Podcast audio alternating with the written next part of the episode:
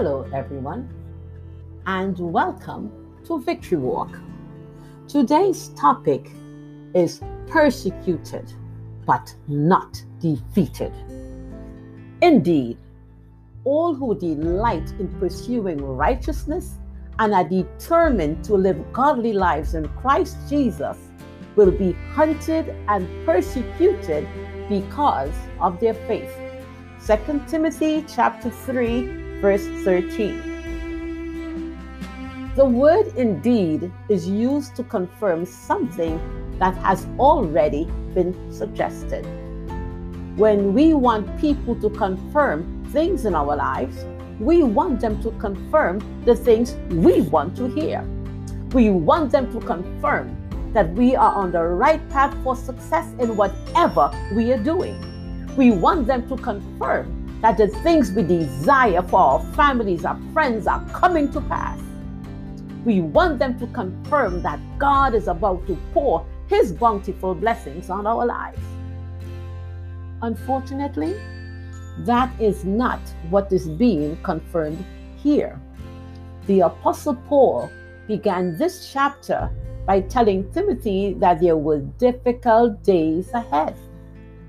He went on to explain why these things would come to pass. You see, people would become lovers of themselves. That self love is the root cause of evil behavior. Paul's life was a witness to this statement, and he reminded Timothy of the things he endured.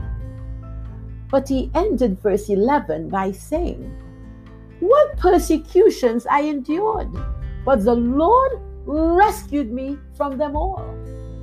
So, whether we like it or not, persecution will come. God called and commissioned Jeremiah. He told him in Jeremiah chapter 1, verses 9 and 10 Behold, hear me. I have put my words in your mouth.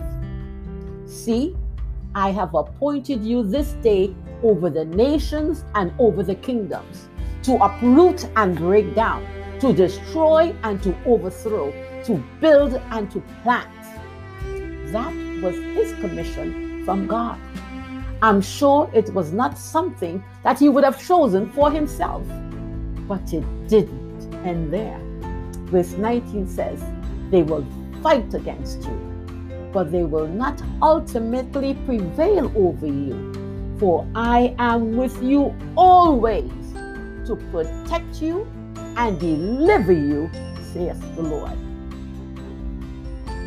God calls each one of us to live righteously before Him. 2 Peter 1 3 tells us, by His divine power, God has given us everything we need for living a godly life. We have received all of this by coming to know Him, the one who called us to Himself by means of His marvelous glory and excellence. Indeed, we will be persecuted because of our faith, but they will not prevail against us. Thought for today, friend, when you are persecuted, God will deliver you. This is Claudette reminding you to walk in faith and victory.